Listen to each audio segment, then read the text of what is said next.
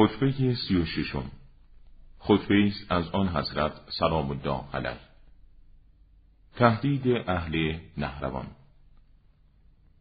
من شما را از به خاک افتادن در اسنای این نهر و در زمین های هموار این گودی می ترسانم که به خاک و خون در غلطید بدون دلیل روشنی از پروردگارتان و نه با حجتی آشکار که با شما باشد.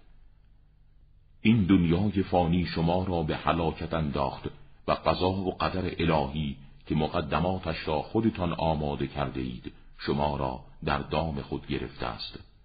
من شما را از این حکمیت نه کرده بودم. شما مانند ترد کنندگان کتاب الهی دستور مرا پشت سر انداختید و از عمل به آن امتنا ورزیدید. تا آنکه مرا مجبور کردید نظرم را با خواسته شما تطبیق دهم. و شما مردمی سبک مغز و قوتور در رؤیاهای احمقانه اید ای مردم بی اصل من هرگز قصد شر و افساد برای شما نداشتم و برای شما ضرری نخواستم.